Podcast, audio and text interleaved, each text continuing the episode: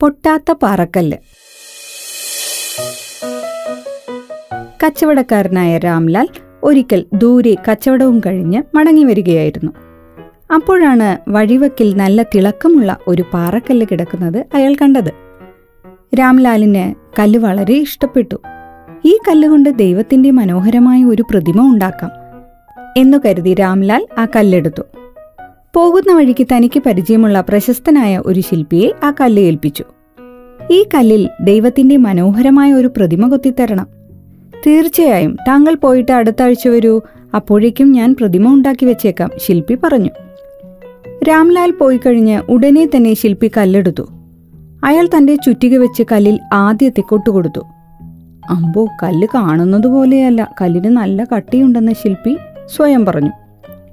അയാൾ ചുറ്റിക കൊണ്ട് ശക്തിയായി വീണ്ടും കല്ലിൽ ആഞ്ഞടിച്ചു. പക്ഷെ കല്ലിന്റെ ഒരു തരിമ്പ് പോലും പൊട്ടിയില്ല. അയാൾ വീണ്ടും വീണ്ടും ചുറ്റിക കൊണ്ട് അടിച്ചു. കല്ലിനൊരനക്കവുമില്ല ക്ഷീണിച്ചു പോയ ശില്പി അന്നത്തെ പണി നിർത്തി. പിറ്റേന്ന് വീണ്ടും പണി തുടർന്നു. അന്നും അയാൾ ആ കല്ല് പൊട്ടിക്കാൻ നോക്കി. കല്ല് അനങ്ങിയില്ല. അടുത്ത ദിവസവും അത് തുടർന്നു. കല്ലിന് ഒരു മാറ്റവുമില്ല. നിരാശനായ ശില്പി തന്റെ ശ്രമം ഉപേക്ഷിച്ചു.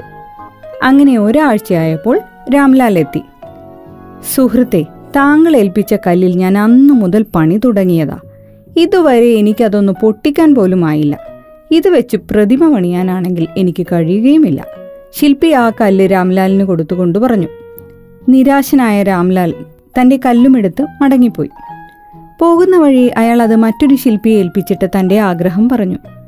ശില്പി തന്റെ പണിയായുധങ്ങൾ എടുത്തുകൊണ്ടുവന്നു എന്നിട്ട് കല്ലിൽ ചുറ്റിക വെച്ച് ആഞ്ഞൊന്നു കൊട്ടി. അത്ഭുതം. അതാ കല്ല് പൊട്ടി. ഇത് രാംലാലിന് സന്തോഷമായി.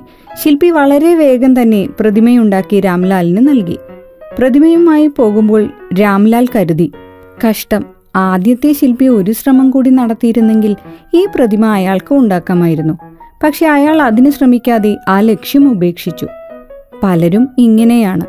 വളരെയധികം അധ്വാനിച്ചിട്ട് അത് ഫലവത്താകും മുമ്പ് നിരാശരായി ആ ശ്രമം ഉപേക്ഷിക്കും. പക്ഷെ അവസാനത്തെ ഒരു ശ്രമമായിരിക്കും നമ്മെ വിജയത്തിലേക്ക് എത്തിക്കുന്നതെന്ന് ആരും പ്രതീക്ഷിക്കില്ല. അതുകൊണ്ട് നിരാശരാകാതെ എപ്പോഴും ശ്രമം തുടരുന്നതാണ് വിജയിക്കാനുള്ള ഏകമാർഗം. സന്തോഷ് വള്ളിക്കോടിന്റെ കഥ അവതരിപ്പിച്ചത് ഷൈന രഞ്ജിത്ത്. കേട്ടിരിക്കാം മാതൃഭൂമി ഡോട്ട് കോമിനൊപ്പം.